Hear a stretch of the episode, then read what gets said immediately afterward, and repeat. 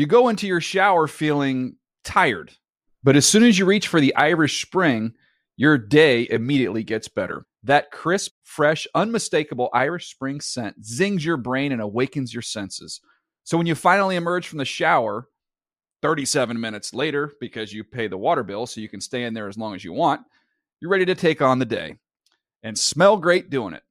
Irish Spring Body Wash and Bar Soap. Fresh, green, Irish. Shop now at a store near you.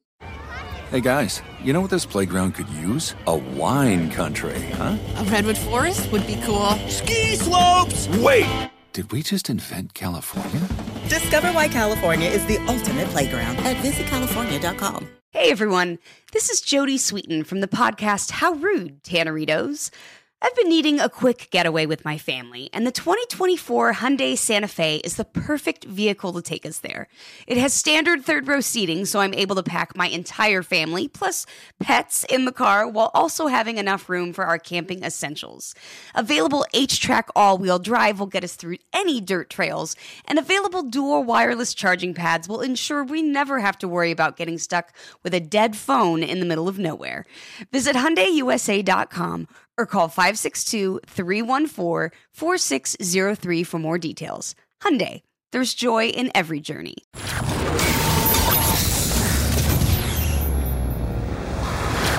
Around the NFL podcast has a bone to pick with Kathy F.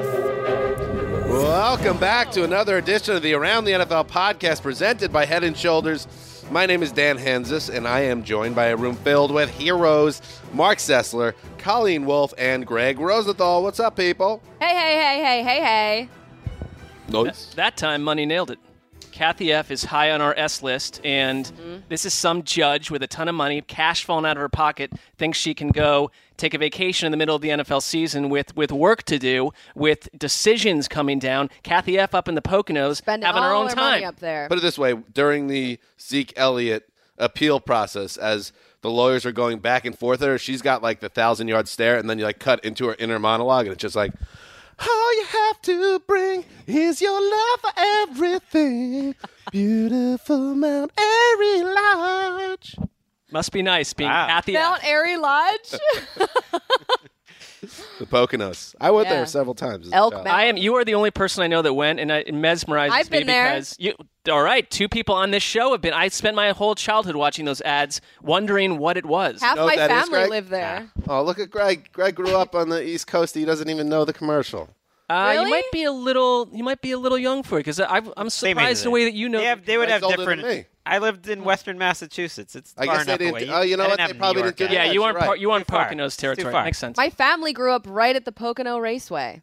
I was the Wolf side of the family. That's concerning. Goosebumps. Yeah. Being that close to the hallowed grounds of the Poconos Raceway. That's right. The Around the NFL podcast. It's our Tuesday show as we start looking forward to Week 14, but so much to get to. It's a busy show.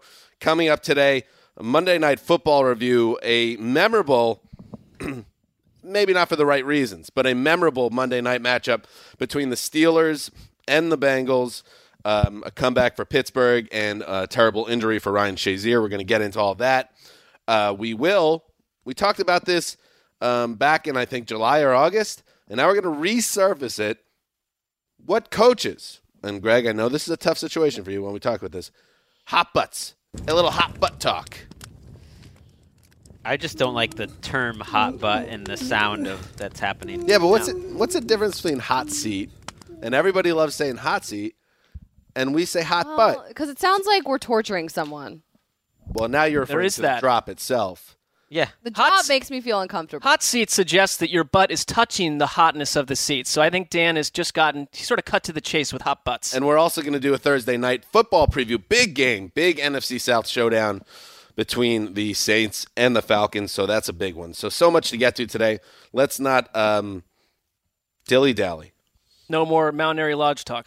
No, enough of that. Let's start with a little Monday Night Football.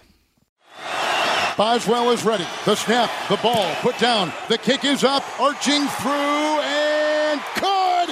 The Steelers have won it on a 38-yard game-winning field goal by Chris Boswell. That's Kevin Harlan, of course, of Westwood One. Chris Boswell kicked that field goal on the final play of regulation after Antonio Brown caught a 6-yard touchdown pass to tie the game in the fourth quarter. The Pittsburgh Steelers come all the way back, facing a 17-point deficit in the first half, a 23-20 win over the rival Bengals. And if Wes was here, and we wish he was, he would laugh at the term rival, because once again, this is the most one-sided rivalry in the NFL, and Pittsburgh did it to Cincy again, ending their playoff hopes. Not totally out of it in the AFC, but 5-7 now. They're out of it. They are in a tough spot, and beyond that, they didn't show any heart closing out that game they needed. Now, before we get to the specifics of what was a very violent, physical game, let's talk about the Ryan Shazier injury. Greg, we'll start with you on this one.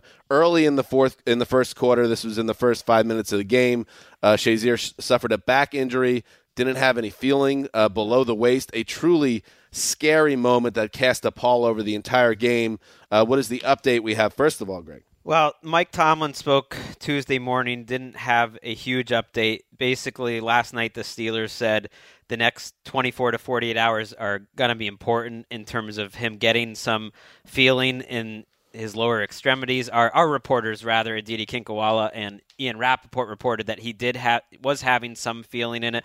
But you listen to Mike Tomlin speak about it on Tuesday, and you know, he spoke about how difficult it was to leave Shazier there at the hospital. Shazier's parents are now in Cincinnati with him at the hospital. And I kind of saw during this game, it was almost like the Shazier injury and everything else that happened got conflated, and they were two totally different things. This was just an unfortunate accident that, you said it well, Dan, kind of cast a pall over the game. It was kind of like, I don't know, I immediately thought back to Kevin Everett, which was 10 years ago, which was the last circumstance that felt like this. And as we speak now, we don't really know what the prognosis is going to be for Shazier. We're just hoping that he's okay. They also need swelling to go down, but it sounds like from where we were last night that there's hope. There is some positive. The reports are right, exactly. There is movement in his lower extremities, so that's the first concern. But Greg, I couldn't agree more with the way that you put it. I think it genuinely affected both teams, and it absolutely, I mean, you forget, this is like someone that these guys spend all day with, all season with. It's the brother. I mean, they love this guy, and he was one of their team leaders, and one of the guys in the NFL is truly a wonderful person. And you saw reporters responding the same way because of what they know about Shazier. And so it was, the game came so secondary to it, and Pittsburgh's comeback, I think, was quite impressive because of what they were dealing with internally the entire time. It made me feel so sick watching it, and then I think just to see like the reactions, Vince Williams just crying on the sideline, and then guys going up to him and sort of comforting him, and you saw how serious it was, and it just kind of gave me, like, I felt sick after watching it a little bit. It's one of the brutal things of football that, you know, injuries like this happen, and this was an extreme case of that. And then they just start, and that wasn't the only one. They just start playing though 30 seconds later. They don't call the game. Right. It's just you have to move on, and it's a unique circumstance, and like moments like that. However, this all results, like, that's a moment it's gonna be something that Shazier and the people around him, they remember for the rest of their lives, and something that stays in their mind. And, you know, Joe Mixon got knocked out in this game. I believe there was another concussion involved. You had Antonio Brown, clearly a headhunting incident on his touchdown pass that tied the game. And Burfict went out. Burfict went out Adam Jones with a Juju Schuster hit, which was really blatant by Smith-Schuster, and where, you know, there are some reports out there now from Mike Garafolo that Juju Smith-Schuster will be suspended for his peel-off block on Burfict and then standing over him. And, you know, one other point about all the injuries and the violence and the physical nature of this game is, like, there is a very vocal segment of football fans that get angry when teams are chummy and they're palling it up, and it's like, it's not like the way it used to be. Well, this is what it's like when teams genuinely dislike each other, and they're out for blood, and they're coming after each other to knock each other out of the game. And I don't think it was necessarily a fun watch. It was kind of I kind of found myself cringing, especially by the time he got to the game and they and Iuka tried to take Antonio Brown out of the game. It's just like, this isn't even fun to watch. Where are the coaches? Yeah, where are the coaches in this? Because, you know, you knew going in, the roadmap for Steelers-Bengals has been well laid out. We know what these teams think of each other. And what happened last night, I mean, it supersedes that playoff game from a couple seasons ago in terms of the incidents alone. You didn't have Mike Munchak throwing people around this time, but come on. I mean, you got to settle these teams down. But also the players have to be accountable as well. I agree, but it's talk about all the issues with CT and the players, you know, the lawsuits and, you know, we're not protected. It's like, you guys got to look out for each other, too, and you can't turn it into like a revenge game back and forth. Right, and it's really, we're just talking about two hits, and that's the thing. It felt like a lot of different things were going on. Mixon happened on a running play. It was a very physical. That's what we saw, by the way. Right. It doesn't mean there wasn't more stuff going on the field as well. It was a very physical game. It was Schuster's hit that started it, and then it was Iuka right after that. Those were the two moments. I mean, Schuster's hit immediately reminded me of Hines Ward's peel-off block against Keith Rivers against the Bengals, which changed an NFL rule. It was almost identical to it, except Ward broke Rivers' jaw. And at the time, people celebrated that Hines Ward hit. And Schuster, it's really interesting because everyone says Schuster reminds Ward of him. And it happened, and if it had been 6 inches lower, I don't think people would have really had a problem with it. He was standing over him, and then Iuka responded. It was those two hits. Other than that, it was just a physical game, but they were about as dirty as it gets. And a little breaking news here. As we're talking about this, I see this from Andrew Siciliano's feed. Juju Smith-Schuster and George Iuka both suspended one game. So there you go. It's the league now trying to clean up what was a mess in the game. And now in terms of the game, let's just hit on this before, because we got a lot to get to today. Really, I thought an impressive Pittsburgh comeback to be down 17-0 on the road in prime time, and to lose beyond Shazier, how scary the injury is and how that kind of took everybody out of the game, it seemed.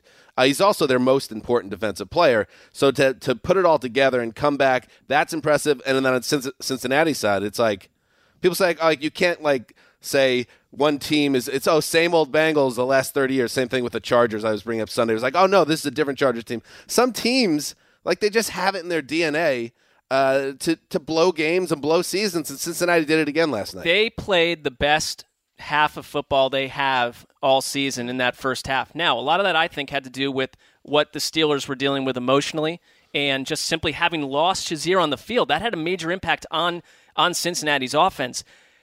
The Bengals crumbling the way they did, to me, the DNA here is this unchanging combination of Marvin Lewis, Andy Dalton. It's the same story year after year. You don't have enough to get out of the AFC North outside of that 2015 season, which was spectacular until Dalton got hurt. That is 1 year. This is the same Bengals team season after season, and I wonder, you know, their fans were annoyed last night because I tweeted in like the first quarter, we know how this thing's going to end. The Steelers will win this game. I just have enough faith in Pittsburgh to do that, but it has to do much more with the Bengals. Yeah. They cannot finish their own business. How are they to be taken seriously? Well, that A.J. Green touchdown that was called back. That hurt him. Right. I mean, that was bad luck.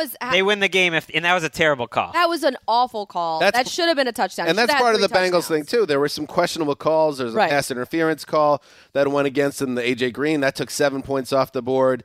And certain franchises, just seems like things don't go their way in crucial junctures of a season. As Wes pointed out last night, the Dalton and Lewis connection are 3-12 against the Steelers. You can talk about the touchdown that got called back last night, but they find a way to do this, if not 2 times a season, 2 times plus the playoffs. And then just one more thing, Le'Veon Bell, he's so good. He was so good in this game, but maybe they need to just like pump the brakes a little bit on Lev and save him a little bit. The amount of touches. I don't think it's going to happen. If it hasn't happened yet, they're not going. I know. Hey, week 14, maybe you should do this, but still, they have to play the Ravens next week, right? And then they have to play the Patriots after that. And you're right. I mean, they were banged up. This was, you mentioned some franchises are just snake bit. It seems like that. Well, this Bengals franchise has as much continuity in terms of their personnel and their coach as any. And so what's going on since 2015, you mentioned that season that was different. Think about when it changed. When Andy Dalton got hurt, I believe they got blown out by the Steelers late that season. Then they have the playoff game where they lose at the end. That's the most famous Steelers-Bengals game. Last year, people don't remember this game because the Bengals are pretty much out of it. They were up 20-6 in December and blew a home game. This time it's 17-0.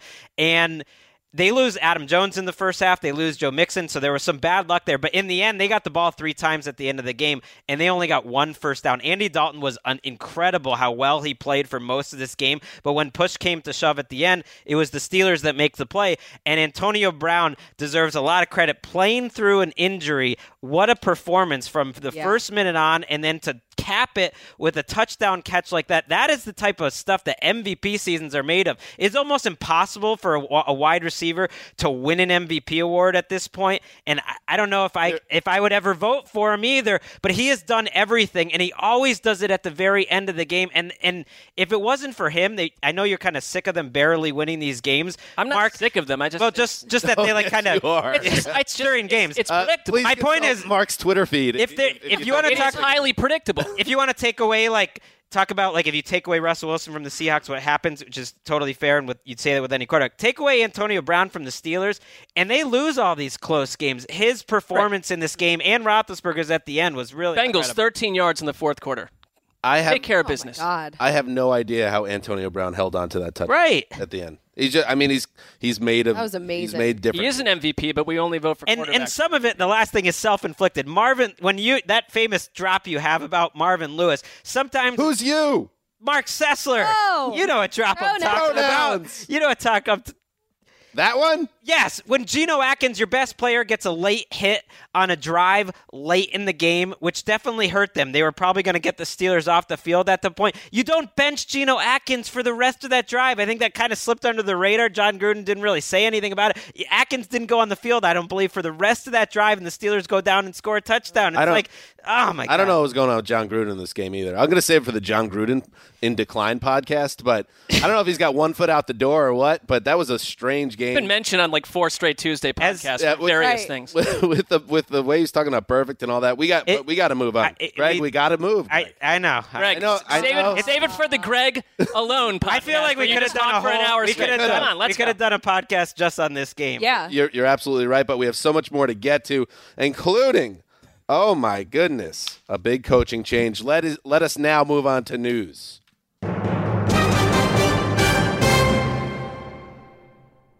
All right. Yes, it's true.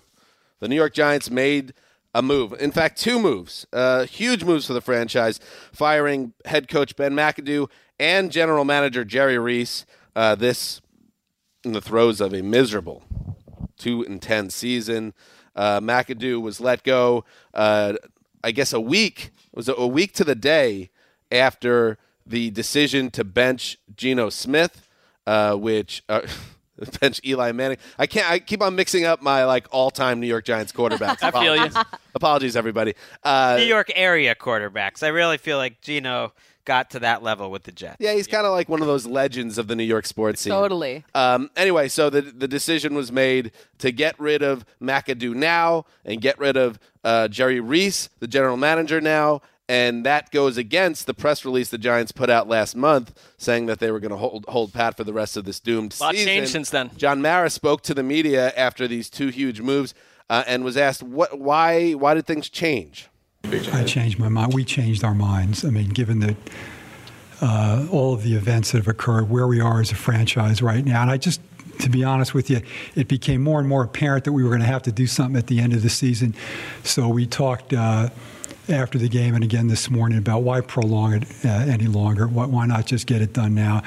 I'm very conscious of the fact that 3 of our last 4 games are at home. I was conscious of having lived through it before, of what the reaction was going to be. It also gives us somewhat of a tactical advantage in allowing us to start looking at general managers right now rather than waiting until the end of the season. It feels like the Giants with John Mara, and this is, again, a great organization that typically does things right. They're starting to put things back together and make some right moves, but the damage is done. And by the way, Eli Manning getting benched you know, there've been a lot of fingers pointing. John Maurer did take some accountability on that front as well. You know, it is where it is, and you ought to stop blaming Ben and Jerry on that. If you want to blame anybody for that, blame me, because I certainly had the power to overrule it if I wanted to. I chose not to do it. So there you go, Mark. The Giants, Steve Spagnuolo is the interim coach. Ernie Accorsi, who's been involved with the Giants for decades and is a really respected guy behind the scenes, he will be leading the GM search. The Giants are starting over. Yeah, and why make the move now? Well, you have three of your final four games at home, and you have a chance to, you know, as you said, the damage is done. You can't undo the bee's nest this organization ran into in the last couple weeks here. But you can maybe find a way to, A, get a jump on a coaching search, a jump on a GM search. You know, Reese has been there since 2007, has two Super Bowl titles, has been building that team for a long time. Absolutely. I mean, Mara made the point. I think with McAdoo, you know, you fire a coach after 2 years, there's not a lot of relationship to look back on, especially this season. Reese and Mara were tied at the hip for a long time, and I think that was a very tough dismissal for him. But watching Mara, I think he's one of the best owners, and the Giants are going to be okay, in my opinion, because, A, anyone would want to coach for this team because ownership is patient. It's not one of these franchises that reboot every 2 seasons, every 700 days. You got a top 3 draft pick coming your way. You can choose to start over at cornerback. There's a lot to like here. There's a lot of stuff to like in the roster. I mean, the ownership totally botched this situation, and it was good to hear John Mara, you know, he owned it. Take some accountability.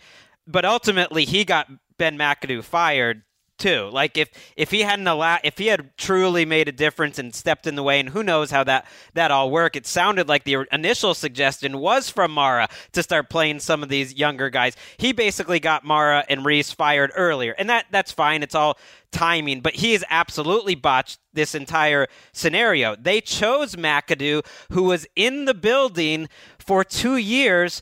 They made him the head coach, and the reports from Aditi Kinkawala was that Jerry Reese didn't want McAdoo as the head coach. So if the Browns did something like that, where ownership went against the GM that's been there and won 2 Super Bowls and made his own choice to keep a coach who was in the building, who was the offensive coordinator, and it all blew up in their face and both guys get wiped out, we'd blame the ownership. Yeah, I mean, they absolutely botched it. And he deserves blame, Mara, for this. And now, just if you take a couple steps back and take kind of a macro viewpoint of it, how horrendously they botched this. Eli Manning now, it looks like he's going to start. That's awful. Again, he's going to go back into the starting lineup. So basically... So the last memory of Geno will be some pretty nice passes in the fourth quarter. He made some gems. I mean, I'm just going to throw it out there. You got to give me a break on that. I will remember him calling Rex Ryan a coward in the post. Yeah, I mean, that's the thing. I mean, that's not how you represent the Giants. I'm joking. Let me just say. So Eli is going to probably go back into the lineup. Rap sheet saying it's pointing that way. We're hearing that all over the place.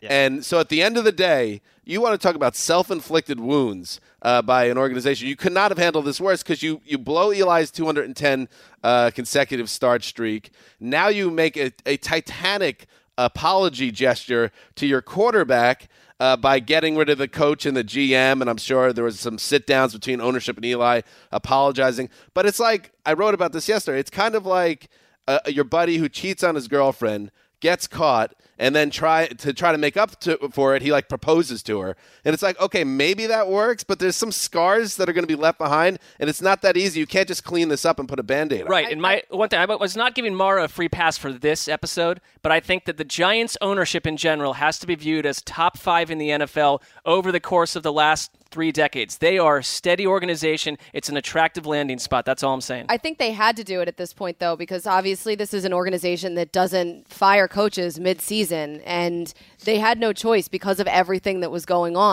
And even Mara said it. He's like, I know our fans are suffering, but I'm suffering more right now. And I thought that was an interesting moment because you don't hear a lot of owners come out and straight say that. You can see on his face how passionate he is about the team and how awful this whole scenario has spiraled out of control so quickly this entire week. They just had to do it. It's a nice roster, and Jerry Reese is the surprise part of it, because I know they've only made the playoffs once in the last 6 years. He has a complicated legacy, but his draft class won them a Super Bowl in 2007, and he really built up that 2011 team. So he's an all-time giant for what he did, and they kept him around for a long time. I'm sure that firing was a lot tougher for Favre. Yeah, and for it to happen in season, I mean, just shockwaves through that organization.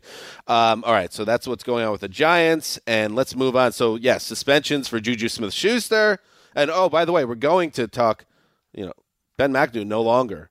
No hot butt. It's just his butt's on the street. That's the way this game works. Cold butt. We're going to get into some more hot butt talk a little bit later in a few minutes. But now some more suspension talk. Rob Gronkowski has been suspended one game for his cheap shot in Sunday's game. And he was frustrated that Bills cornerback Tre'Davious White was being overly physical with him on an interception, and he threw his forearm into the back of Tre'Davious White's head. White suffered a concussion, and there was immediate speculation that Gronk could be banned for a game, Colleen, and that's exactly what the NFL did. He suspended one game, which I'm sure they will survive against the Dolphins, and he'll be back in the lineup against the Steelers. If you really wanted to send a message, by the way, you would have suspended him 2 games and taken him out of that. That's the big point there. But instead, they went with one game. And your thoughts? Well, you think it was too light?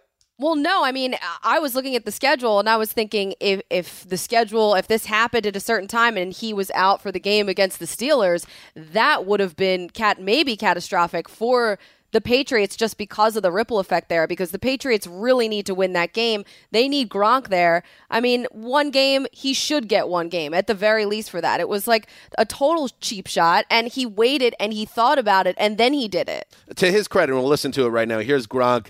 He did own up for it immediately after. Let's hear what Gronk had to say.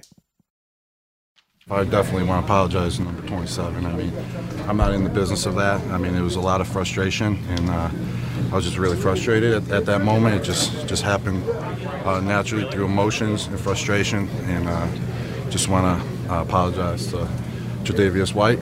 I don't really believe in type of shots like that, but just through the frustration process, game of football, emotions.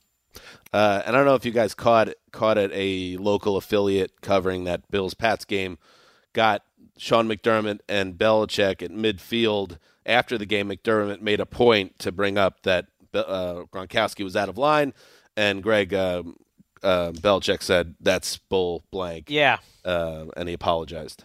And that makes sense because there was no arguing around this. I'm a little surprised, I shouldn't be, that Gronk is appealing it, or his agent's appealing the suspension. So that does bring a question into when will serve it. Suspension. It also could, it's going to be a very costly one. Not only does he miss the game, but he could end up losing a couple $1 million in incentives that he has through an action of his own, right, related to playing time. So he's going to pay for it, and it's good that the NFL is acting quicker on these things.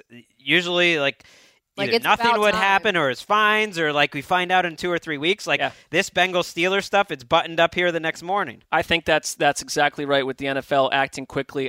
People killing Gronk for appealing it. I don't think he should, but you think that the Patriots want him to appeal it? I think they do. I don't think he's going to get appealed, that's all. But I don't think Belichick's... He is appealing. Oh, he didn't, okay. I think he's appealing, but the decision hasn't come down. Right. I would think they would just say, serve it right now. Yeah, against one of the worst. Get it out of the way. AFC. I don't know. Against the Dolphins. All right. Hey, guess what? What? From number 1 New York Times bestselling author James Rollins comes the thrilling new novel, The Demon Crown. Oh, my God. You've been waiting for this, Mark. You've had a calendar. You've been Xing off the days till The Demon Crown is on. I'll play along. Yes, I have. And now it's here to save. Listen to this. Mark, I know you're a voracious reader. To save mankind's future, the members of Sigma Force must make, Gregg, a casserole? Devil's bargain. Close. Follow along as they join forces with their most hated enemy to stop an ancient threat, often compared to Clive Cussler and, yes, Michael Crichton. Some people say Crichton. I say Michael Crichton. You got it right. Best. Like crouton. Yeah, Michael Crouton's best. This book combines real science which is good. Science is, you know, if you're going to have science, make it science. Real. Yeah. And history with cutting-edge military action. I feel like this book, whatever this book is right up the alley of our listeners. So they really nailed it. Yeah, I mean, it sounds a tad cookie cutter, but proceed. It's a great place to join in on the wildly successful Sigma Force series. So get started. Sigma Force. Yeah, man. Get started. Yeah, woman. Get started with videos, audio, and more at jamesrollins.com. Oh, yeah, the Demon Crown. Dan, you're going to read that, right? I already did. I got an advanced copy. Oh. How was it? I'm way on top of it. As advertised? I've read all of the Sigma Force series. Name of the main character, please. Carl. All right, let's talk about some hot butts. But. Some butts are not hot, and some butts are. Mark's butt is not hot, but Gregg's might. I think it is in some ways. It's very uncomfortable. It should be. It's a hot butt. All right, so, like I said. It's like those car seat warmers. Yeah. That's very uncomfortable, those are nice. Too. My wife always makes fun of me because she calls me a werewolf. I just run hot in general. Not surprising. But what happens a lot, I'll accidentally hit the switch on the butt warmer in the car, and I won't even notice it. It'll just be like... And my wife will look down and be like, you know, that's been like warming your ass for like an hour and a half. Wait, what? Are werewolves attracted to hot temperatures? I don't kind of get that. Also, you call it a butt warmer? The seat warmer? Whatever. Like that butt talk. Come back to us, werewolves. You didn't know werewolves are warm-blooded, right? I mean, that's fine, but take it up with my wife. So are we. Save it for the Pillow Talk podcast. Whoa. All right, well, that's your invitation. I didn't create that. Cool. Whoa. What? So let's talk about more butts. All right. Let's talk about some hot butts. My wife calls me Wolfman. Is that what is a little awkward? Is that what you're saying? I'm just saying werewolves are not known to be attracted to especially hot temperatures versus any other temperature as far as I know. The werewolf itself is a hot-blooded creature. As are we. Do you call yourself the werewolf? No. I mean, I am going to... At this point, I am going to take it up with her. Wiki it, okay? I am going to take it up with my wife. I'm going to text her after the show and get to the hit podcast. Her up. Anyway. So, all these coaches that we're going to talk about might be feeling a little werewolfy because as we head towards the home stretch, everyone knows, Greg, everybody knows that the first Monday after the regular season ends is referred to as what? Black Monday. I thought you were going to say casserole. I was thinking casserole. Casserole. Should have brought it back around. That would have been a really nice callback, as they say in the industry. And, you know, your boy Tony Jeselnik would have been upset that you didn't hit that one.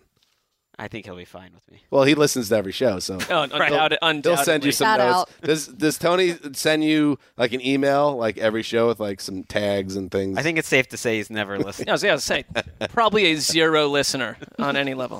Any update on RJPP? We're working on it. Ooh, working on it. Listen to this guy. Got something cooking? Making moves. It looks like it. I support it, by the way. I want it back. It's good. Is it going to be in this video? Yeah, now you support it. A genuinely massive supporter. Okay. Did not like it initially, but now I support it. My own podcast I had with my friend. Yeah. RJVP. Yes, now I would support it. All right. Back then, no, I didn't, but I was very open about it. You were. That's true. Privately, we talked about it as well. Had one great episode where they played the same song over and over. Was one of the greatest things I've ever heard. Prank of the year. Okay, anyway, so let's get into it. Go down the list. We have a big list of coaches. Let's start with a category we call no-brainers. And I guess that means, Colleen, that there's no chance that these two men survive beyond Black Monday. And on this list we have John Fox of Chicago and Chuck Pagano of Indianapolis. Mark, is there any realm where either of these guys make it past that Monday? I think it's disappointing I'd say no. My one question with the Bears especially, in Indianapolis, you have a GM that's going to want to have the chance to pick his own coach. Right. With the Bears, does Ryan Pace stick around after John Fox if John Fox goes? I think that'd be a big question. I'm not sure that Ryan Pace is the most impressive general manager I've ever witnessed over the course of his run thus far. And I think like one of the things that caught my attention at the before the season even started was the drafting of Mitch Trubisky and how it kind of took everybody by surprise, including what looks like the coaching staff. It seemed like the front office came in, kind of did their thing, got him. Like, so you would think that they would have a little longer leash to hire another coach, but we'll see. Yeah, and it's a tough time of season, you know, when Bears are losing the 49ers, the Colts are just kind of, you know, going through the motions. Chuck Pagano's now got bits. He actually brought in copies of Groundhog Day this week to give to the reporters who had never listened to it. So, and then he that's pretty funny. He then made a reference. That makes me like him a lot more. Yeah, and so there's a good picture of the three of them all holding up their Ground Day DVDs. It was DVDs, the 15th anniversary edition or something really strange. It was like the 15th anniversary. What is that's a thing you make a DVD for? Well, but he also did another bit where he used a quote from League of Their Own, that there's no crying in baseball and football, and use that. So now he's liking the attention. Where are you now, Mark, with this added evidence? Is it more towards you worried about his mental health, or you think he's just embracing the end of the road here? I still have questions. I mean, I think that you're probably not in a good. These are the kind of guys, like, he already has a beard, but like you disappear for like 5 months and you get your health back. Like, he does not sound extremely healthy or on point to me. What are you talking about with his beard? No, I'm saying like, well, it's a goatee thing, but like I could see him vanishing and like getting like a giant beard and like getting all his. John has done that at multiple. Yeah, we remember one of those periods at least. Anytime he like stops with a job, whether he like leaves or whatever, his beard and his hair he just doesn't cut, and they all grow into one giant. It's a great move as a man if you have that freedom at intervals. That post-Philly move, pre-ringer, pre-stringing era for Gonzo was a little Pagano on the presser. Gonzo, I went over to visit him one time, and Gonzo is walking around at 11:30 a.m. after taking a long nap after having woken up at 9, and he knows at each time of day when he's having his little cup of coffee, and it was a beautiful period of life that I was very envious of. Not even exaggerating. I'm going to bring this Colts thing back around to the theory that you had, that you said off the show, that maybe John Gruden, you know, you're a little concerned about him. Maybe he's thinking about future. Like, it's almost like he's... I'm not concerned about him, but yeah, I don't think he's like done a great job this year. Could you imagine him as... I think one job he would come back for, even with the risk of Andrew Luck's injury, and I think he's almost talked about it openly, is coming back. I can just imagine John Gruden, Jim Irsay, Andrew Luck, and just being a crazy situation. Can totally see that. What I mean by that, Gruden, it just... And maybe it is that kind of Tony Romo, and we talked about it in the pre-production meeting, that there's kind of been like a, if you remember Showgirls, is there a 15th anniversary DVD for Showgirls? Oh, there better also be. Christian, do you own that? Who doesn't remember Showgirls? Yeah, the criteria. I gotta start prepping for my wife and I's 15th anniversary, because that's the big number. They're a big DVD. It's like 5 years for that. Away, but Jesse Spano and Showgirls, she's on the rise in the industry. And then Gina Gershon's character was kind of like the living legend. And then eventually Gershon gets pushed down the steps and her career is ended as Jesse, you know, surges. A pivotal scene in a beautiful film. Yeah, an important film. Poetic. In the late 20th century. That is kind of what's happened in a way with Tony Romo. He's Jesse. And I think her name was what? Nomi, was it? Wow. Christian, you remember this? Of course he does. He was on the set. Christian watched it like 2 weeks ago. He was the script supervisor of Showgirls. Yeah, I was at the theater opening weekend. Thank you very much. Wow. Oh, wow. What I'm talking about. I saw him in the theater. Anyway, so Nomi, she surges to the top. That's Tony Romo. And Gruden, for whatever reason, and I tie some of it, we've talked about this, to Tirico Louvre in the booth. I feel like Gruden lost his juice a little bit in the last year or two, and now it just seems like he's a little distracted or not quite as invested. Just a bit of a Sessler. Is that fair to say? Well, there's going to be a lot of coaching jobs open, with pretty good situations, including the Giants, which I think has a lot of talent. Gruden's on that roster. Always been this way, though. Do we overrate, or do we look at like Cowher for years in this rumor mill thing? Gruden too. Like, you've been out of the game for 10 years, or is that the coach you really want? He's still young enough, though. I'm thinking more of a coward type thing. By the way, met Elizabeth Berkley at a play area in a mall when Luke and Colton were there, and it was we were quite shocked to be discussing childcare with Elizabeth Berkley. How did she come off like everything was? She couldn't have been nicer. Control? Absolutely, and a really nice person. Yes. All right, good. So there's some good news. Great. Post Showgirls update. All right, so no-brainers. Have you seen Showgirls? I've seen it. Yeah, okay. I've seen it. So don't cast aspersions. I'm just saying. Come on, Colleen. I've seen it. Opening weekend though for Christian. How about that? Waiting online for Showgirls. The best thing that happened at the show was after the big Gershon kiss with Elizabeth Berkley. Something yes. I just screamed out. I finally got my $7 worth. Oh, no. Some guy. Yeah, okay. Some guy. All right, so Fox and Pagano, we both agree, will be out. McAdoo, of course, already out. So we're going to be up to three at least. Let's move on to very hot butts. So not no-brainers, but very hot. And on the list here, and Greg, we'll start with you on this one. Dirk Cutter of the Tampa Bay Buccaneers. It's been a really disappointing season. They are on the short list of the most disappointing teams in the NFL. You think it cost Cutter his gig? More likely than not, because of the history in Tampa. They go through coaches faster than just about anyone. You don't really hear from the Glazers. You know, they've got their Premier League teams they're worried about, but they just drop in and they get rid of guys. Do you guys know who the coach who has the longest tenure in Tampa since John Gruden? John Gruden, by the way, who was 9-3 the season that he got fired, lost 4 straight games, and then was out, which is a reminder that what happens the next 4 games can have a big impact on this discussion. Was it Shiano? It was Raheem Morris who got 2.5 years, or got 3 years. That was a messy, and that was the longest. That was the longest one. How could I forget Youngry? Yeah, that's the longest one. So they get rid of guys quickly, and this has been bad. All right, how about Colleen? Yeah, we were just talking about it earlier. Well, Marvin Lewis is a goner. I think so. I mean, I think he's gonna either that or. Do we really think this? He's been surviving for 15 years. I know. Well, this is the end of his contract is coming up. His contract's up at the end of the season. Shh.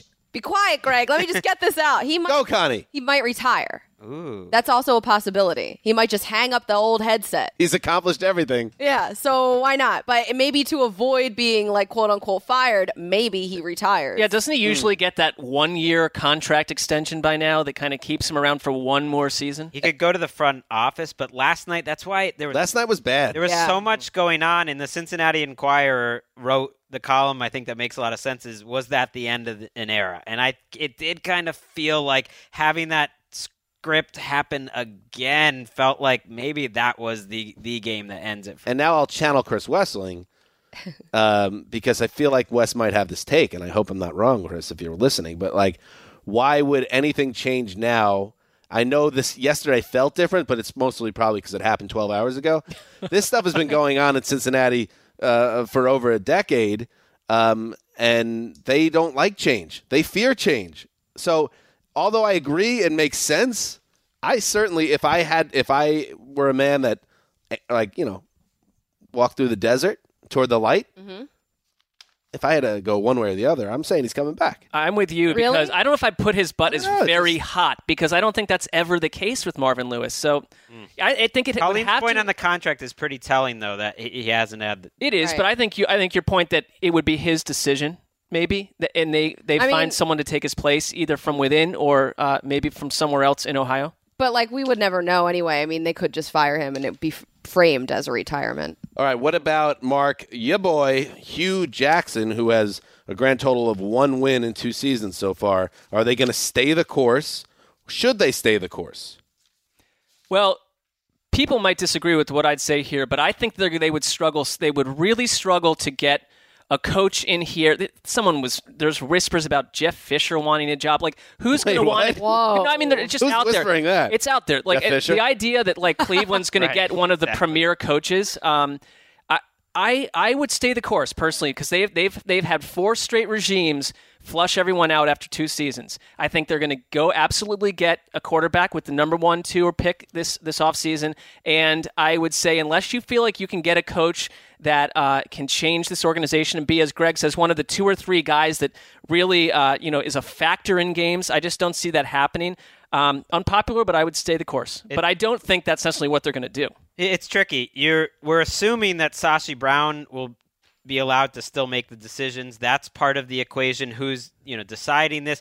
Like Hugh Jackson, I think, does a really good job considering all the losing of having a good public face and having the right attitude and like dealing with it, mm-hmm. because he's had a worse record than any coach in NFL history so far with Cleveland, and he's underachieved. It isn't pointed out quite enough that Hugh Jackson's done a bad job in terms of winning games. They are better than 1 in what is it now? No, they should be. They should be 4-4 to 4-5 wins this season. They've underachieved, so it's a tough decision. Because I think you're right. Yeah. I think you're right. It makes sense to stay the course, but it would make it almost impossible if they don't win a game. It'd be pretty ballsy if they are worst case scenario don't win this year.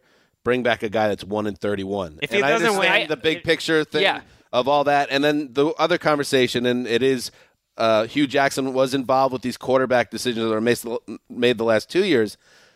They cannot get this wrong. If they go 3 years and win, 4 games in 3 years or 3 games in 3 years, and then mess up the next draft and don't have a quarterback, it will be one of the most titanic mess-ups in the history of the NFL. So they're drafting a quarterback. You have to be confident that you're going to get a guy out of this process, and you have the right people in the building, and that includes Hugh Jackson, who's in the center of it, making the right decisions. So it's really – it's a big decision. It's hot. It's very hot. It's very hot. Because if he goes 0-4, I just can't imagine. How brutal is that? I mean, imagine having only won one game in your career as a head coach there? It's awful to go through it, I'm sure. But, one last thing with that. He has put on a good public face in terms of I don't think the team has given up on him, and I think he is engaging with players. But there are issues between the front office and the coaching staff, and there are some public issues and some stuff that's happened that is crazy. So that's the concern. Can they get along? Can they survive this? All right, let's go possible surprises. I would have bumped this up to very hot,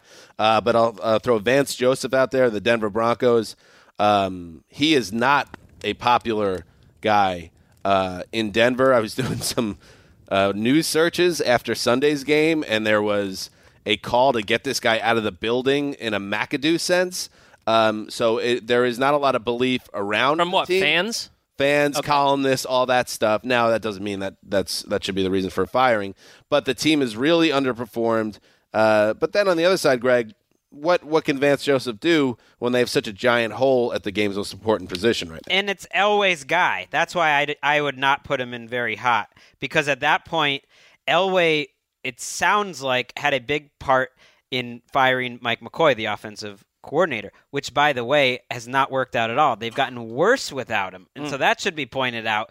I just can't believe Elway would start over and blow it up again 1 year. It was unfortunate what happened with Gary Kubiak. That was no one's fault, but it just feels like that would be pointing the finger at himself. I think you would give him a second. I think you got to give him a little bit more time. It's pretty rare that guys only have one and done. Chudzinski was one recently, but it doesn't happen too often, Danny boy. I know it doesn't happen too often, but they've had the Denver Broncos were supposed to be an AFC contender, and they might end up going 3-13 or 4-12. That's the type of stuff that can get a guy one and done canned. All right, how about Connie Fox, Jim Caldwell, who's had a interesting little career. I think a lot of people are surprised he got the job based on how poorly things ended in Indianapolis, and then he had an 11-5 season his first year, made the playoffs last year, one and done. No playoff wins, and right now they are at 6-6, but are they even necessarily underperforming? I mean, I think he always kind of flies under the radar because the Lions always sort of are middling like this, and especially this year where at certain points would be really high on the Lions, and I'm like, no, they're coming around, they're coming back, and then the very next week, the next game would just be another letdown. If I was looking for a surprise candidate, it wouldn't be Jim Caldwell. You know who it would be? Who? It would be maybe Andy Reid. Whoa. Interesting. Hey, out of left field. We didn't talk about this one. They have a new... Oh, I like his talk. Let's hear it. But after the start that they had to the season, and now that they are just crumbling apart, and everybody is just crushing the play calling, and the fact that I don't know if he's just trying to simplify things so Alex Smith can kind of get back on track, and then maybe defenses will stop stacking the box because they can't do anything again, like they can't run the ball whatsoever, anything like.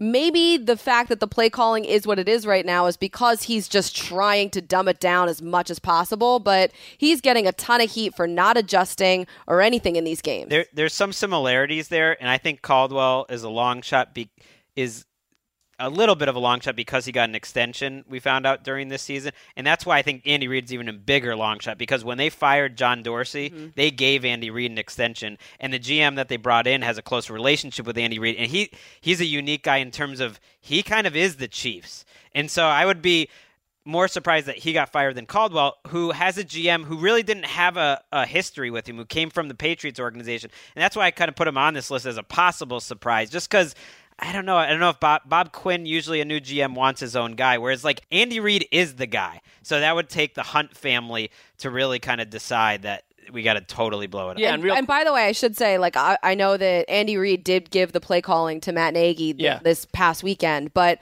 there's a ton of heat on him. Yeah, regardless. No, I think it's deserved this year. I mean, I think Martha Ford, the Lions owner, likes Caldwell a lot and got an extension. I think if Reid were fired, he'd have another job in 5 hours.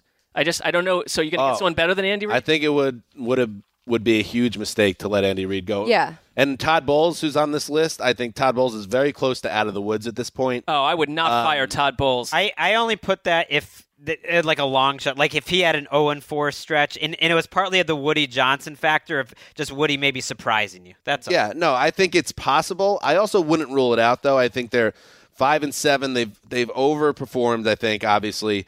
But if they crater here and they finish 5-11, I'm with you. I mean, it's gotten to the point now where they would really have to crater. And then again, they've shown no signs of doing it. Todd Bowles. You don't fire Todd Bowles. People thought they're going to go 0-16. Of credit. That said, with that roster, if Andy Reid came available, and I was it's got to be one of those things where he's on the phone with like the new version of Bill Parcells, like the night before Week 17 or something. But those two used to work together too. Just saying. Me and Keith will have conversations. Neither of us are huge Bowles fans. We kind of like guys that are a little more animated and plugged in. Not so much in baseball the Joe Torre model where you're just stoic and staring straight ahead. But there's no doubt that he communicates and gets through to the players. I mean, because the way they played this year, real quick, you have to go, Kyle. I have to go. We got to talk about this construction meeting. This other show that you're involved in is very suspect. I will make it through a show. 1 point this year. Jack Del Rio, Mark. Real quick on Del Rio, and then one more name. Yes or no? Is he going? No. I think though there's been a little heat around this, but they've been so disappointing. I think you talk about the next 4 weeks. The next 4 weeks have a lot to do with Jack Del Rio. Right now, I'd say no. He's a long shot. His coaching staff certainly is not working out. He had to change his defensive coordinator. His change to offensive, he swept offensive coordinators in the offseason. That hasn't worked out very well. So there's a little bit of heat if it really went south. Mm-hmm. Otherwise, he should be. Bruce Arians. That's more, I put that in there for retirement reasons. People have forgotten sort of the retirement buzz around him because he pushed back publicly, but I think you kind of have to push back publicly on that. And I just think with his health problems, and we'll see what happens with Carson Palmer, that it's at least possible that he decides to walk away. That's all. I don't think he would ever be fired by the Cardinals. All right, there you go. Hot butt talk. Now, let's hop on those shoulders of greatness for the Thursday night football preview. Oh, the shoulders of greatness. Put it on your shoulders. Standing on the shoulders of giants, these New Orleans Saints and the Atlanta Falcons. What a big game this is. The Saints can, come close to wrapping up the NFC South with a W. And the Falcons, it's amazing how quickly things have changed, Greg. The Falcons on Sunday morning were playing well, thriving in the playoff position, and then they get beat, and it wasn't, some type of disgrace to get beat against the Vikings. Yes, no disgrace there.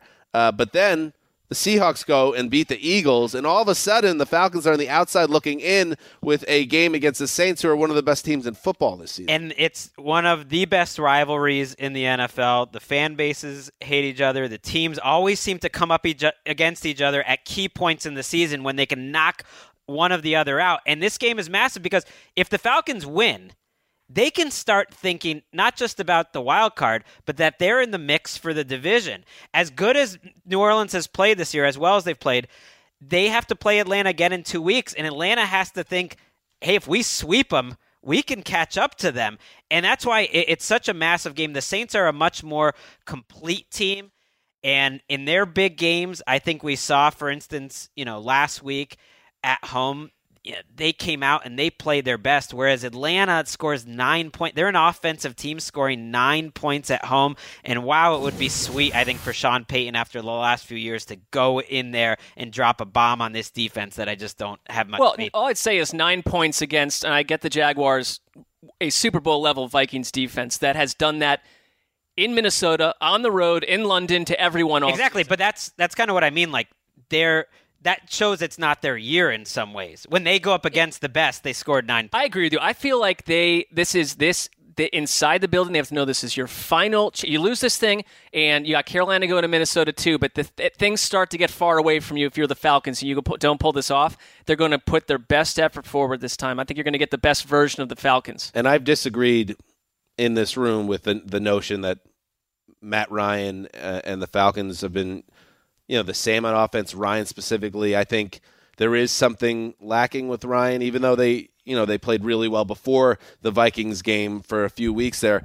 They haven't been the same team. They haven't been able to lift in big moments. Here is the test. If you really think Matt Ryan is the same Matt Ryan as last year, if the Falcons are a team to be reckoned with and are going to be playing meaningful January football, win this game.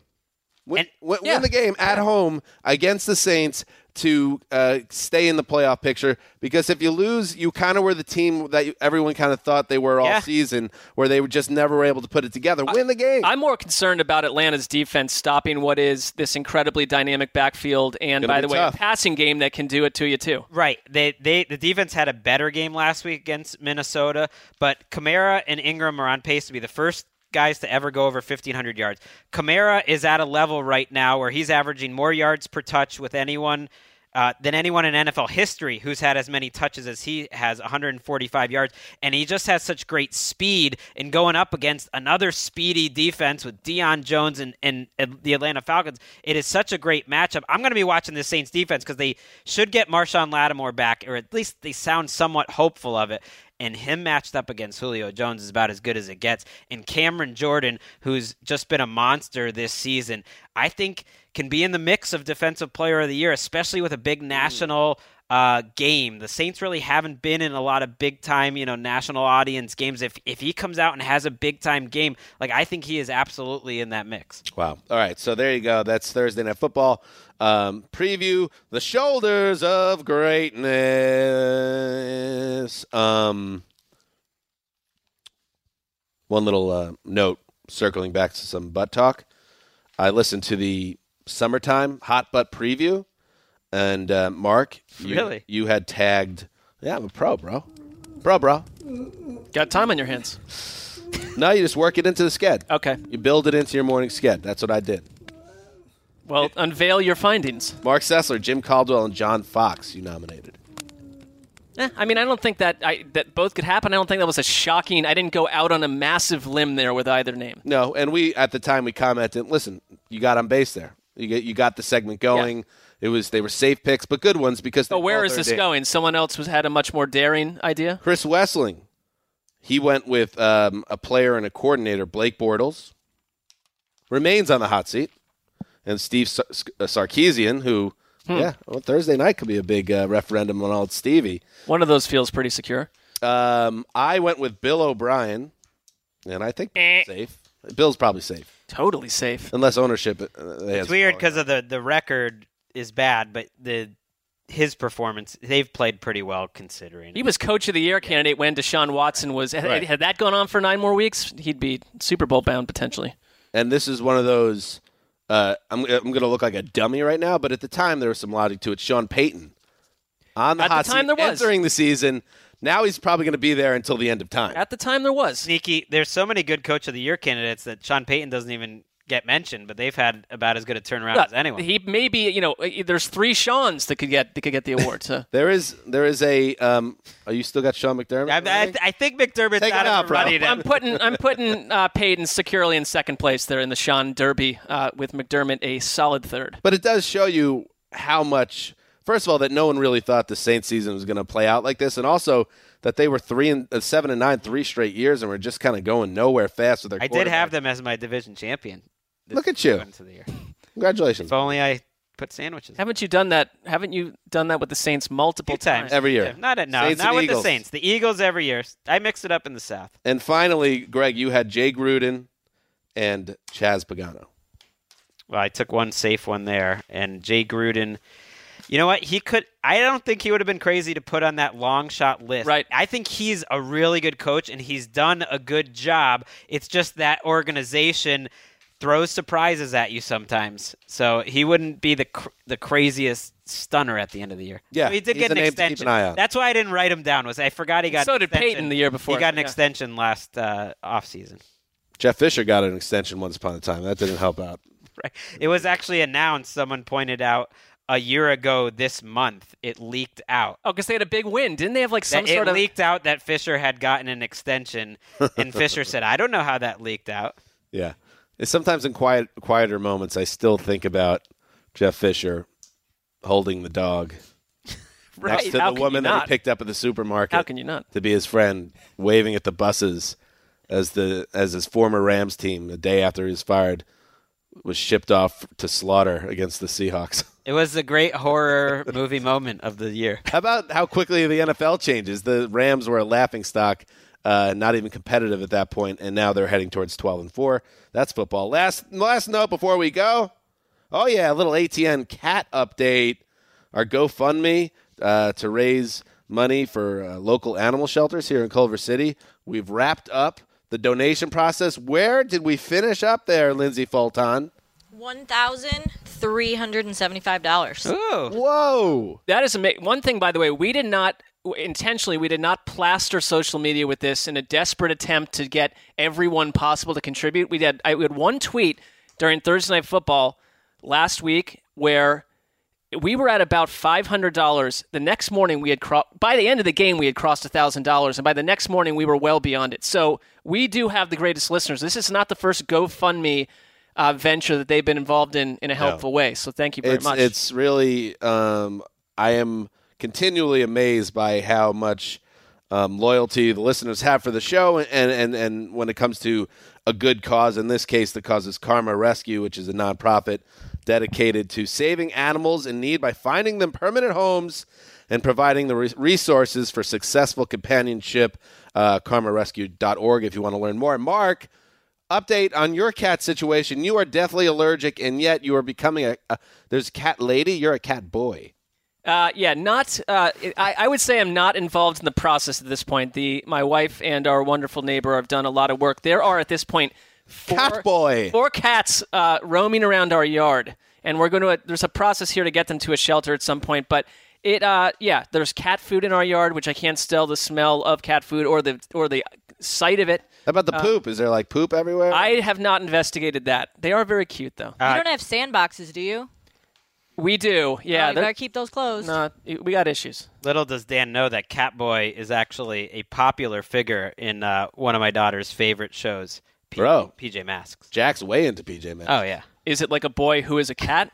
He's like a young child, and him and his two chums at night after it's bedtime, they put on costumes. It's Catboy, it's Gecko, and another Owlette, and they clean up the streets. A boy is named Owlette. That feels like that's a female. Listen, there could be girls that are superheroes, Mark. I thought you said it was a boy named Owlette. Don't continually. It's the eighth time in the show where Dan's trying to put me into an uncomfortable corner that would get me in trouble with the employer. Good PJ Masks talk. Good PJ Masks talk. All right, that's it for today's show. Thank you to everyone for listening. We'll be back on Thursday recapping that TNF game and then break down all the Week 14 games. This is Dan Hanzus signing off for Quiet Storm, Connie Fox, the Old Boss, Christian Anderson, and Lindsay Fulton behind the glass. Till Thursday.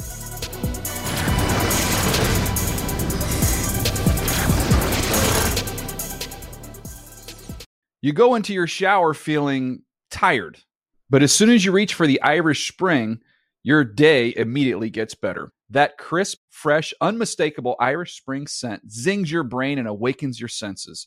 So when you finally emerge from the shower 37 minutes later, because you pay the water bill so you can stay in there as long as you want, you're ready to take on the day and smell great doing it. Irish Spring Body Wash and Bar Soap. Fresh, green, Irish. Shop now at a store near you.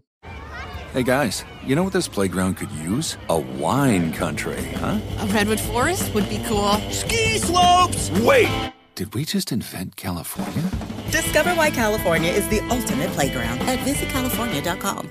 If a new house is on your wish list in the next 5 years, grow your savings faster and experience your dreams with an Ohio Homebuyer Plus account from Kemba Financial Credit Union. A savings account specifically designed to save for a new home where you can earn 7% APY, a $500 matching bonus, and a $1,500 mortgage closing cost credit. Learn more at Kemba.org. Offer expires March 31st, 2025. APY equals annual percentage yield. Restrictions apply. NMLS 292230. Equal housing lender. Federally insured by NCUA.